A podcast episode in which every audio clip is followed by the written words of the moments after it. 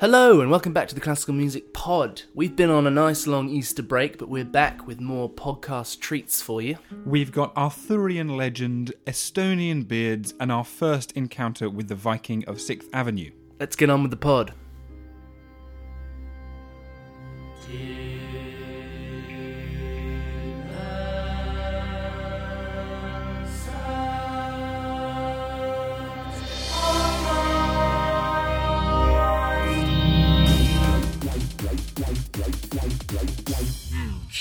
Good news. Hmm. There's a new national campaign called Music for Dementia 2020, which has been set up with a mission to make music available to everyone living with dementia by 2020. Programme director Grace Meadows, who also works as an NHS music therapist, has said that music can be a lifeline for people living with dementia. It facilitates shared quality musical moments with friends, family, and carers. Music for people living with dementia isn't a nicety, it's a necessity, which is a really strong soundbite. It is, isn't it? And it's completely true. It's been proven by the International Longevity Centre and the Utley Foundation. They've done both done research which has found that music therapy improves a person's physical health and mental well-being. Alongside the Music for Dementia 2020 campaign, the NHS has also recently proposed using music as part of their new treatment plan. Mm, so, published last week, the proposal, which has been set out by Health and Social Care Secretary Matt Hancock, uh, describes how doctors would prescribe personal playlists to their patients, which hmm, feels a little bit silly or a little bit superficial, but perhaps of more use is that the government is also aiming to introduce social prescribing, which will include exposing patients to the arts and reducing their need for uh, medication. yeah, absolutely. And it's estimated that by 2021, more than a thousand social prescribing link workers uh, will be trained to assist 900,000 people living with dementia in the UK. So that's wonderful. We couldn't find a good segue between these two bits of news, so we chose to express it through the medium of music.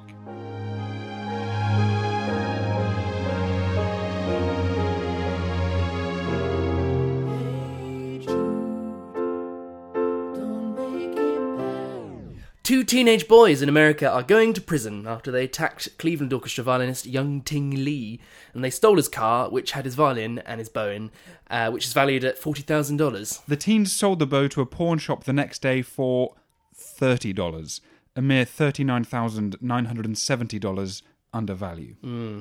So Lee gave evidence in court this week, and they will be going to prison for five and eight years, respectively. Perhaps there, though, they will encounter the inspiring Riccardo Muti, who this week was accompanying Joyce DiDonato and two of the Chicago Symphony's principal players at a juvenile correctional facility. He told inmates Mozart did not have an easy life. He was always losing jobs to people of inferior talent. Remember that. Just because someone gets a position and you don't, it doesn't necessarily mean that person is the best or better than you. That's inspiring. We've been talking about uh, the Chicago Symphony Orchestra a lot recently because they've been on strike for the past few weeks. Now, over in Holland, there is a group of musicians who might well end up going on strike very soon, as the Dutch oboist Doreen Schoen has been talking about starvation level fees for freelance musicians in the Netherlands. What does she say, Sam? In professional orchestras, from the Concertgebouw, the Metropole, to the regional orchestras, one receives 87 euros gross for a three hour rehearsal. Travel time is not reimbursed. You can spend seven to eight hours for 87 euros. If I play solos for a packed house, I get 136 euros. It's about $150 or 125 pounds. By point of comparison, the Frankfurt Opera's director Bernd Loebe has also said his musicians are seriously underpaid, ranking 27th in Germany's orchestral pay scale. This is despite the fact that playing in Frankfurt, you would earn 76,000 euros per year. Yeah, that's £64,000 according to the statistics from the National Orchestra Association.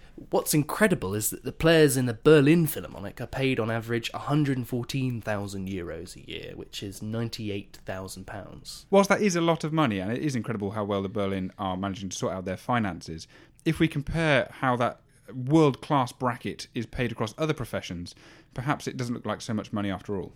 Britain's best paid orchestra, the LSO, are currently on their first ever tour of South America. They're playing nine concerts in Colombia, Peru, Argentina, Uruguay, Chile, and Simon Rattle will be conducting. A little further north, Lucia Lucas has made her debut as the first transgender baritone singing the title role in Don Giovanni in Tulsa, Oklahoma. Despite all the media preamble, actually, when it came to it, no major media descended on Tulsa. Mm, we did get a nice review from Tulsa World, though. Uh, they said, In the title role, Lucia Lucas is nothing short of a revelation. She possesses a voice that can rattle the rafters with its power without ever sacrificing subtlety of expression. Hopefully, more people go and see it. Mm. If they do, perhaps they'll have the same positive reaction as a child who was in Symphony Hall in Boston last week. Yep, after the Handel and Haydn Society concert, a child let out a cry of wow and was heard on the radio broadcast. So the CEO of the HHS, David Snead, wrote to all the supporters to try and track him down. He called the exclamation one of the most wonderful moments I have ever experienced in a concert hall. The good news is they've found him. Nine year old Ronan Mattin, his grandfather Stephen, had taken him to the concert. Ronan is on the autism spectrum and expresses himself differently to how other people do, according to his grandfather. Apparently, Ronan's going to have a conversation with the conductor of the concert, Harry Christophers, over Skype.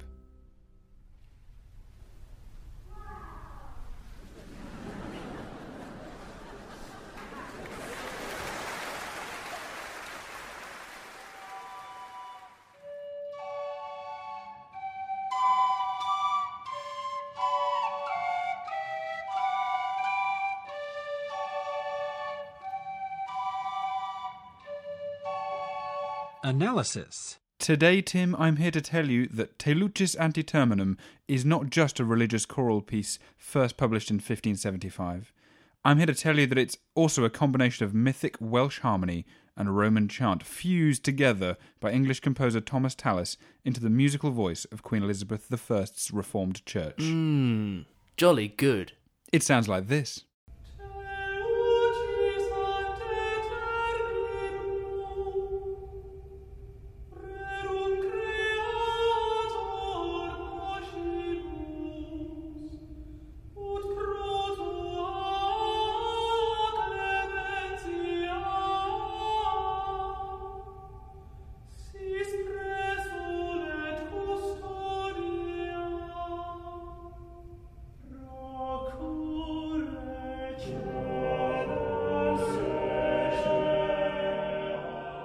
So the Roman element first.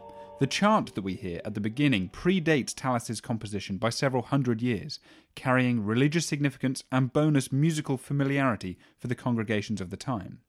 Tallis weaves the chant melody into polyphonic voices, with the alto giving a dummy lead each time, then the soprano singing full phrases from the chant. The first two chant phrases highlight a couple of key features that there's a heavy reliance on that minor third interval, fresh from playground taunting, that one.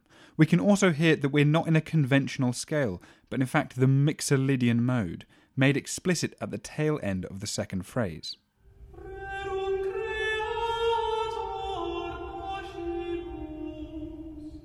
If we were in a standard major scale, it would sound like this instead. Tim's modal trivia.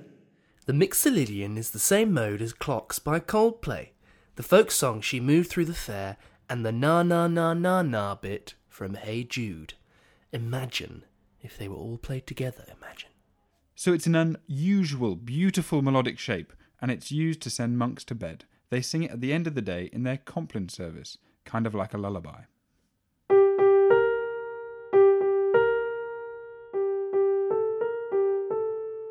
The mystical Welsh harmony bit is where things start getting a bit more into the realms of medieval fake news. In a theory first articulated by Geoffrey of Monmouth in his 12th century hit book, History of the British Kings, it is claimed that Britain is named after Brutus the Trojan, grandson of Aeneas, who sailed from Troy and fathered a line of kings that included Arthur of Sword in the Stone legend, and who along the way defeated the Saxons, Picts, Scots, Irish, Icelanders, Swedes, the Orkney Islanders, Finns, Danish, and finally the Gauls. But unfortunately, all this conquering was lost when Arthur was just about to take Rome, as he had to come home to settle a family dispute. The legend goes that the Britons were then defeated by the invading Saxons and driven back to the deepest, darkest fringes of these isles Wales. It was here, in amongst the valleys and beacons, that authentic Trojan harmony was preserved. Gerald of Wales observed at the time in his Descriptio Cambriae that the Britons, i.e., the Welsh, do not sing in unison like the inhabitants of other countries, but in so many parts.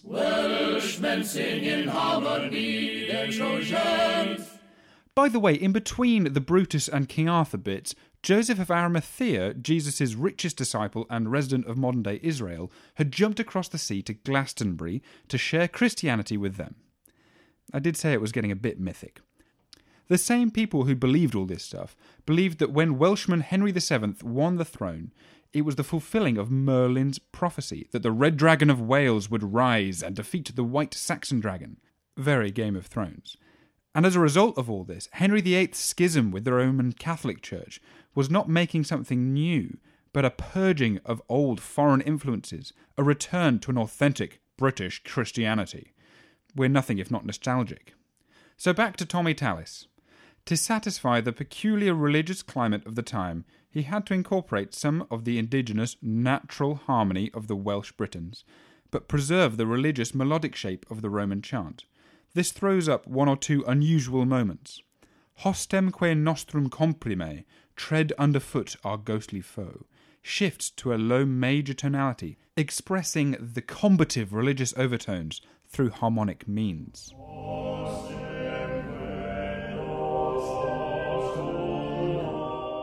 And then towards the end, we have two compromises. The first, a cadence ruled by the Roman modality, on the word comprime.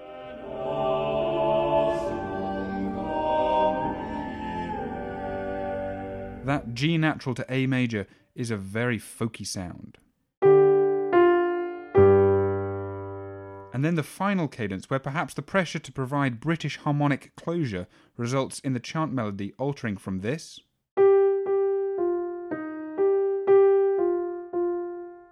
to this.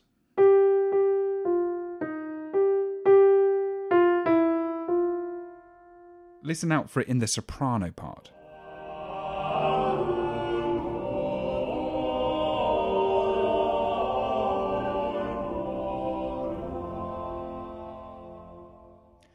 Whether or not you believe Brutus brought the British harmony or not, whether you think Tallis was a Catholic or not, what is undeniable is the 16th century was a golden era for British choral composition. William Byrd, Thomas Tallis, John Bull, John Taverner, the original, and many more were all knocking around. Weirdly, several hundred years later, in the early 20th century, when composers like Vaughan Williams were collecting the distinctly British folk tunes, like She Moved Through the Fair, it was the modal melodic element that proved a real hit with them. Similarly, British pop songs have conquered the world using modality, whether that's Hey Jude in the 60s or Clocks in the noughties.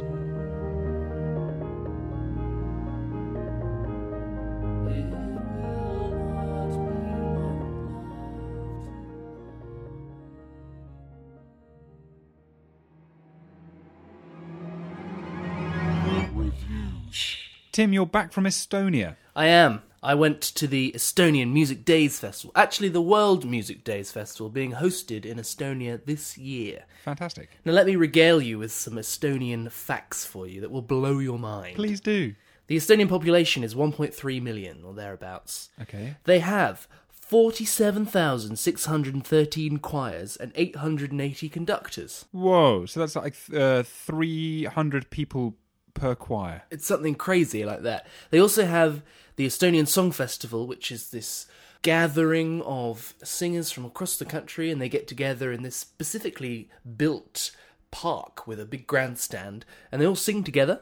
And Amazing. 51% of the population have at some point participated in this, and 90% have followed it on TV. My mind is blown. I know there are three Estonian professional choirs that have run, won Grammys the Ellerhein, the Estonian Philharmonic Chamber Choir, and Vox Clamantis. And I'm fascinated by this country, having been and talked to some of the people there. I spoke to the music advisor to the Ministry of Culture called Madly Lispats. She's a lovely woman. She she actually thought that perhaps part of the reason for this culture was indirect result of Soviet rule in a Oh, way right. because culture was free. In a way, it was all extremely cheap under Soviet rule because, as part of a socialist regime, everyone is entitled to culture. Yeah. Therefore, they were so used to seeing so much stuff all the time, and they didn't have very much else on. They didn't have TV or bits and pieces, so they went to concerts Yeah. and they read lots of books. It's just been ingrained within them ever since. I mean, it sounds sort of great. I mean, I know there are many drawbacks to Soviet rule, but that bit is cool. Yeah, I know. So a nice silver lining for you there. So anyway, I went to the Music Days Festival. It was a week-long festival thereabouts, mm-hmm. and it's basically a new music festival. And there are lots of trendy composers with beards, Yep. stroking the beards and making plinky plonk sounds. But there are a few mm. fantastic things going on as well. For example, the concert with the Estonian Philharmonic Chamber Choir, which actually went straight from the airport to go and see at St Nicholas's Church. And this was a program put together by Caspar Putnins, his conductor over there, and it was perfectly suited to the acoustic of the church, which was deathless. It just went on for miles. Wow. Now, these are the only two Estonian composers featured, and they kind of represent the lineage of Estonian choral music over Sure. the last few years. So we've got people like Arvo Pärt and Jaan Rääts who wrote music during the Soviet era, and linking them is this composer Toivo Tulev, who's slightly older than Helena Tulve, who has emerged in the last decade and is quite well known across the world and has had lots of works performed. So some stuff there. If people have enjoyed Pärt before, the things to go on to. Absolutely, and I would thoroughly recommend listening to either Helena Tulve or Toivo Tulev's music. The highlight of the evening for me, however, was from a piece by Thomas Simaku, who teaches at York University, teaches Oh, right. composition, but he is actually from Albania originally. And there was this incredibly powerful moment where an eight note. I went and asked him afterwards how many notes were in the chord, and he said, "He went, yeah, it's eight notes," really enthusiastically. And this huge chord uh, got blasted into the acoustic and stayed there for about 20 seconds, and everyone was just blown away. And the final piece of the evening was by Belgian composer called Wim Henderickx, which sounds a little bit like Jimi Hendrix in a way. Wim. And that was written actually originally for the BBC Singers as a tribute to the English composer Jonathan Harvey, who I hadn't come across. Oh yeah, I've sung some Harvey. It's really uh, wonderful aleatoric stuff, semi-improvisatory kind of things. Ah, okay. Well, this was a piece that had it was basically one very long held dusty chord in, on the organ. Yeah. There was a trumpeter who was sat at the side, and the singers split up into little cells all around the church, and the trumpet would sort of do a call, and the song the singers would respond to him. And it was very moving, and that was a really wonderful way to finish the evening. Actually, in complete contrast, the day afterwards, I went to a concert with the Tallinn Chamber Orchestra under Risto Joost. Another one of the 880 conductors. Indeed. And they have for a long time been associated with Arvo Pärt. They've done loads of workshopping and recording and performance of his works. So anybody hoping to catch a bit of tintinnabuli were in for quite the shock when they got to this particular concert, which was challenging for all but the hardiest of chin strokers, I would say. Right. So the festival's theme is uh, through the forest of songs, and actually this was particularly apt because I felt completely immersed in a dense intellectual thicket throughout the whole thing. the program notes were equally baffling. So Adam Porebsky's semi-overture, all he gave us was six baffling questions that started with "What is a semi-overture?" And I just thought, "Well, I don't know, Adam. You tell us what a semi-overture is." Yeah. Uh, but ironically, actually, this was probably the piece that, sp- that displayed the most continu- continuity and I appreciated the most. Conversely, the Slovakian composer Adrian Demoč states very candidly in his program note that strings, walls, clusters, and dreams is to speak for itself, and it definitely did. There were walls of sound, there were dense clusters, and there were dreams, but I have a feeling that Demoč is eating way too much cheese before bedtime. A few nightmares in there. Yeah, it was. Ugh. Uh, also premiered were native Estonian Liisa Hirsch's Canvas. This was it was an interesting piece. It wasn't necessarily pleasant to listen to, but it was in- interesting what she did. It, it kind of felt like a morphing orb of microtones that slowly. It was actually supposed to imitate just intonation and sort of timbres that you get in flageolets, which are these ancient fluty Yeah, yeah. And then there were two compositions by Korean composers, Point, Points, and Points was one, of them was called by Daesob Han and Jung Hae Lee's Soremuni 2, which had loads of cool extended techniques and crazy textures, but uh, I still think that no amount of trickery and textual innovation makes up for a basic lack of musical coherence, in my opinion. The concluding work was by an Estonian grandmaster, the previously mentioned Jaan Rääts. It's a sequel to one of his uh, his concerto for chamber orchestra, 1961. So this was the second one. Now the first is one of the the most performed Estonian works internationally. Yeah. It's a really famous piece of orchestral music, but this one was fantastic. It was such a relief hearing it. It's this really kooky, sort of neoclassic slash minimalist strange little thing, and I really enjoyed it. it. Had this combination of rising arpeggio passages and little duck divey melodies, and it it sort of gave a really concrete ending to what might have been otherwise a incredibly marshy affair. So I sort of had to conclude by the end. Yeah, I didn't necessarily enjoy a lot of that, but I was incredibly impressed by the orchestra's commitments to commissioning new music and playing Yeah. new music, and every single one of the works played. I think with the exception of one, has been written in the last seven years, and I think that's really impressive. Just for me, no, no amount of philosophizing can mitigate that amazing sense of relief one feels at hearing the opening bar, uh, bars of the Rääts concerto, those tonal chords. And it brought to mind um, a quote, it's by Charles Ives' father. And he said, Why tonality should be thrown out for good, I can't see. Why it should always be present, I can't see either. Classical chat. Classical chat. Classical chat. Classical chat. Drop it, it isn't worth it, and actually, you're not very good at it. This week I've been reviewing Inland, the new disc of minimalist piano music released on InFiné Records. French pianist Vanessa Wagner, no relation, records a range of well known and less familiar pieces written across the last couple of decades.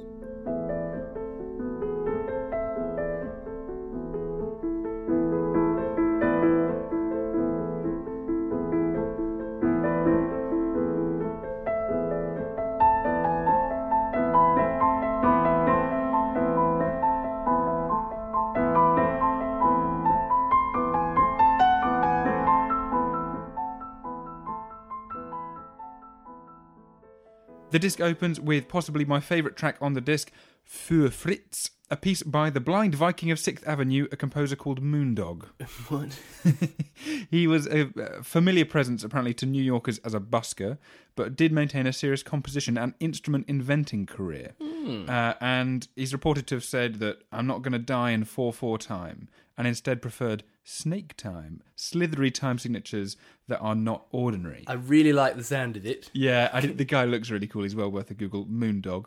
Um, and this snake time sort of manifests itself in Für Fritz and Elf Dance through the these like funky dance melodies that occasionally have slightly foreshortened bars, so they're like fifteen eight or something like that, or funny little arpeggiatic kind of grace notes Yeah. that will just throw the otherwise predictable melody off course and it'll make these accompanying chords that go all the way through for Fritz just check themselves. It's a really fun listen because it kind of sets up expectation and then challenges it all the way through.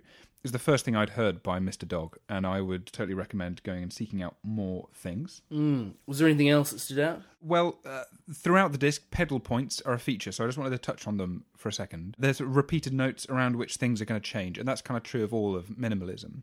And one of my favourite tracks on the disc, Hans Otte Das Buch der Klänge, has a really fantastic use of pedal notes where they serve as the root of a chord and then the chord above it changes the harmonic shape that's outlined shifts and glistens and it to my mind i was seeing fish scales that sort of you know when you see Oh, different yeah. colors and there's Yeah, I the greens and the pinks and the blues and the root of the chord the pedal point just kept drawing us back and we saw new meaning inscribed on that one note because of what was changing around it I think repetition can be enormously powerful. Thinking like Monet's uh, repeated paintings of Rouen Cathedral, or a really good folk song where the melody, sorry, the chorus will accrue new meanings through the song because of what we've heard, the context of the verses. A really good pedal point, we gain new understanding of it because of what's changed around it. My least favourite track on the disc is Philip Glass's Etude Number Nine.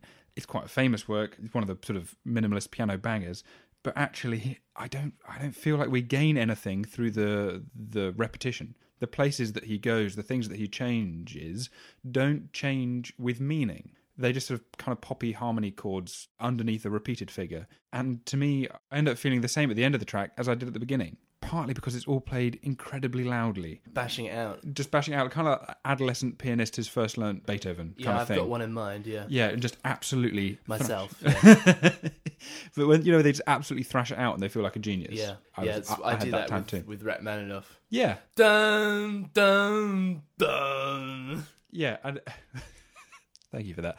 It feels a little bit like to me that Glass invites that treatment with this piece. Yeah. Other familiar and indeed favourite tracks on the disc include The Heart Asks Pleasure First, better known as the soundtrack to the film The Piano by Michael Nyman. On the beach. Michael Nyman on the beach. Vanessa Wagner plays it with such lyricism and sensitivity that even though I think a lot of people are quite familiar with this track, I was hearing totally new things in it. She illuminates new corners of the piece, and I felt like I was discovering it afresh. It's a real highlight on the disc. And I think the reason why that piece works and so many of these pieces work is because it always feels like she's improvising it, like she's making that music anew. And uh, that's an enormous testament to any performer, I think, if, if you can mistake it for them coming up with it themselves. Absolutely. Is she a minimalist specialist herself? Well, that's the one of the remarkable things about Vanessa Wagner is that she's recorded everything from Rameau to Rachmaninoff, Schubert to Scriabin. Yeah, her previous disc, which was actually also of minimalist repertoire, was a uh, co-production with Aphex Twin, the DJ. Mm. Uh, and Versatile. versatile. She's playing a whole range of repertoire as though it is her home territory. Real props to her. Off the back of that Aphex Twin collaboration, she's included Wim Mertens' club banger "Struggle for Pleasure," which some people might recognise as sort of, there's a lot of advert music drawn from that. Her playing throughout the disc is, I think, really, really top draw. And she adds a huge amount to the case for piano minimalist music. You know, you can't say more than that. She can, she makes this repertoire more convincing by playing it. It's kind of like um, Dietrich Fischer Dieskau and Lieder. Yes. Anytime you hear him sing, you're like, wow, that is what a phenomenal song that is. And you could mistake every single Schubert song for the masterpiece. And I think Vanessa Wagner is doing a similar job with this repertoire. Have there been any negatives that you can point out in the city? I would say the only real reservation that I have is that this repertoire places a real onus on the performer to make it feel finished, or make it feel like that there's a reason we finished here and not somewhere else. Even a track that I am quite attracted to, Ramble on Cortona by Gavin Bryars, which is sort of jazz club, beautiful harmony shifting around. Actually, I'm not sure why it ends after four minutes and not after three minutes. Mm. It doesn't feel like that's built into the structure. I suppose the fact that I've noticed that is maybe a drawback from uh, what I've been raving about Vanessa Wagner. Maybe she doesn't manage to make it feel like that. But for me, the responsibility lies with a lot of these composers. We've been talking a lot about how structures can be drawn from the microscopic in pieces. Yes. And if that isn't the case, or if there isn't uh, waypoints built in to give us a sense of closure towards the end, I have no real reason for understanding why it stops in one place rather than another.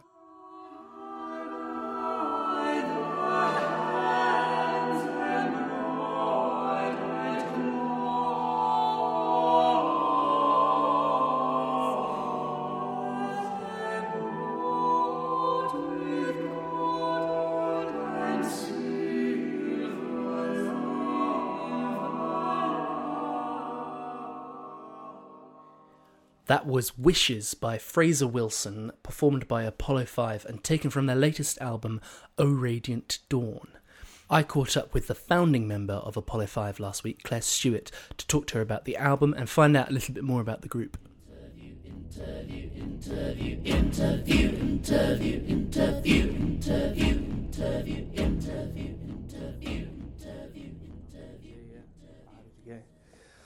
Clare, thank you for coming and talking to us on the podcast. You're welcome. So you're a founding member and artistic director of Apollo 5. That's Can you tell me about how the group came into existence? Sure, of course. Um, so, about nearly about nine and a half years ago, um, we set up Apollo Five. Um, I wanted to get back into singing, and um, I wanted to start my own group. Um, so, I had been working closely with our sister group, Voces Eight, um, helping them to develop their education program. So, um, at that point, I decided that mm, it was a good time to start another group under our umbrella Mm. organisation, the VCM Foundation. So um, we put feelers out and we found um, four like-minded people, um, some of whom we'd worked with through our um, uh, youth choir, um, and we we got together and we started to build what is now um, Apollo Five. Lovely. You say you um, you hadn't been singing for a little bit before that, or you? I had a bit of a break from bit break. singing. Um, um, I did other things, and I came, but I've always had Yeah. that sort of passion for singing and for singing in in a, a group, a small Yeah. group. So yeah. I wanted to start my own small ensemble. And your new album, Radiant Dawn, so it features music spanning several hundred years and like works by Byrd, Monteverdi, Schumann, Finzi, who's my favourite. Okay. I adore Finzi. James Macmillan, who wrote the title track, Radiant Yeah. Dawn. Um, what's the theme that binds these pieces together? Yeah, sure. So the theme is basically the human journey, um, the journey that we all travel, and the experiences and the emotions that we all kind of um, come up against through through our life. So it's Mm. about everything from birth, growth, uh, ex- exploration, struggle, death, and ultimately rebirth. Mm. So And is there a, a particular piece or composer that resonates with you the most? Well, I think we chose the Macmillan um, as the title track um, because it's it's all about the the dawning, the a radiant dawn, sort of uh, sort of hopeful beginnings, and I think that kind of resonates with Mm. us, and it kind of reflects um, the kind of hopeful nature of the disc. Yeah, yeah, absolutely. When was it recorded, by the way? Was it, It was recorded last May uh, Oh, okay. here at the Gresham Uh, Centre. at the Gresham yeah, Centre, Yeah, uh, and it's coming out next month. Am I right? it's Or coming out this month, the This end month. of this month on the thirty first May. 31st. Yeah. May. Ah, wonderful. Well, we'll look forward to that. And so, under the VCM Foundation, both Apollo5 and VOCES8 are active within schools and music hubs. Yeah. Can you tell me a bit more about your sort of what your aims are with that and what work you do and the pro- and what Sure. we get up to? Um, when we started the foundation, which was at the same time as, as when we established VOCES8, it was always in our plan to to have this education aspect of, of our work, so performance and education sort of side by side. Um, I think it, it, I think it comes from um, our own experiences. We've all in the organisation been so lucky in the musical experiences, uh, Mm. whether that's through school or outside school. We've all had wonderful teachers and opportunities, and, and we, we really saw the value of that in our lives, and we want we really wanted to kind of pass that on to another generation. Absolutely. So that's where it comes from. Mm. Um, so we work wherever we go to perform. We try to set up um, a workshop or a masterclass or a longer term project, and that could be with schools or with um, community groups and actually people of all ages. Yeah. Sow the seed early and Yeah, get yeah. people interested. And Apollo5, yeah, you, you sort of straddle multiple genres, as it were. Because, I mean, you've, re- you've recorded lots of classical, but you do folk and jazz and pop. Is there one genre in particular that you most associate with the group? Or, and, and do you think this, this versatility is important? Is that, is, is that part of the reason you do it? Is it to attract audiences? I mean, what's... Yeah.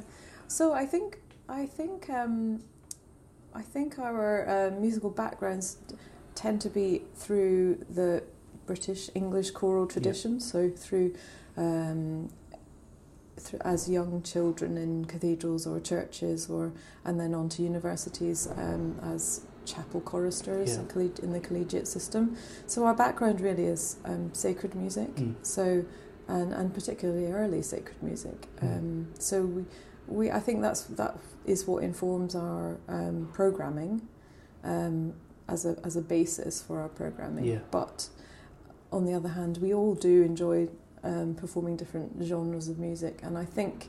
As an audience member, um, I think that's that gives you variety Yeah. throughout a program. So Yeah. We we sort of it does inform uh, the basis of our programming uh, and also our performance ethos, Yeah. which is to, to kind of kind of take that music off the page and really um, engage with the audience. Yeah, I think that's very important. Would you say, I, I suppose, growing up there would have been groups like the Swingle Singers and the King's Singers. They were a big impact on me as a Yeah. as a singer growing up. I, yeah. would, would, was it a similar? Did you listen to them Um, yes, I, I, I would say that they were they were um, a big influence in that they they showed people like me who, who were interested in starting a group, um, sort of the King's Singers, VOCES8, um, Swingle Singers. They showed you that it it is possible if you want to make a career um, Mm. as an ensemble singer like this. Um, it is possible. Yeah, So they were great role models. I and think. you're vindicating that. a Oh, hopefully. yeah. Are you doing any festivals this summer? Yeah, well, we've had a busy couple of months. We've done festivals. Um, uh, we've been in Heidelberg, Weimar, and uh, all over France, and we've got some other fun things coming up. We're, we're doing the Irish Ac- International A Cappella Festival. So it, this is our um, Irish debut. So that's at the end of Really? June. Um, and then we're also uh, we're also doing um, the Mil- Milton Abbey International um, Festival Yeah, in uh, at the end of July as well. So that's really lots of fun stuff coming up. So, I sorry to bring it up, but I do find this very interesting talking to just lots of classical musicians. I think it's important that people that it's out there, but Yeah. impending disruption to freedom of movement, declining revenue from music sales, and there's a continued drop in state-funded access to music education. So lots of people are arguing. There was a recent Guardian, Guardian article that was arguing that there's this sort of perfect storm of musical crises. Is this something that you're with with Brexit? Is it and education the way it's going? Is it something that you're conscious of um, as a performing artist Mm. and w- working in education? Uh, uh, and are you optimistic that that ensembles that, that as you say that that ensembles like Apollo5 will continue to emerge? Um, um, yeah, uh, as you were saying earlier, that you were inspired to make this Yeah. ensemble. Do you think that that's? Do you think there is a problem, and do you think it will be all right? Basically, It's certainly something that, yes, we, we as lots of other people are worried about, and it's definitely something we're consciously thinking about. Um, but we we continue to do what we can to support um, education in schools because we are so we're so aware of how important it is, and Mm. it, it really is fundamental to what we are doing. So we'll we continue to work towards supporting music education wherever possible. Um, uh, as I mentioned before, we we've all had wonderful opportunities. So it's yeah. we're we're, we're not going to stop striving for for that and for creating opportunities Yeah. for for for people. Um, so it's it's it's crucial that we support classroom teachers and um, music and school life as a whole. Yeah, absolutely. I completely agree. Well, hopefully, hopefully in a few years' time we'll be through it and we'll, I hope so. be right. All right. Well, Clare, thank you very much for speaking to me. Thank you. it was a Um, pleasure. We will look out for the album coming out on the thirty Thirty first first of May. of May. Great. Thank you.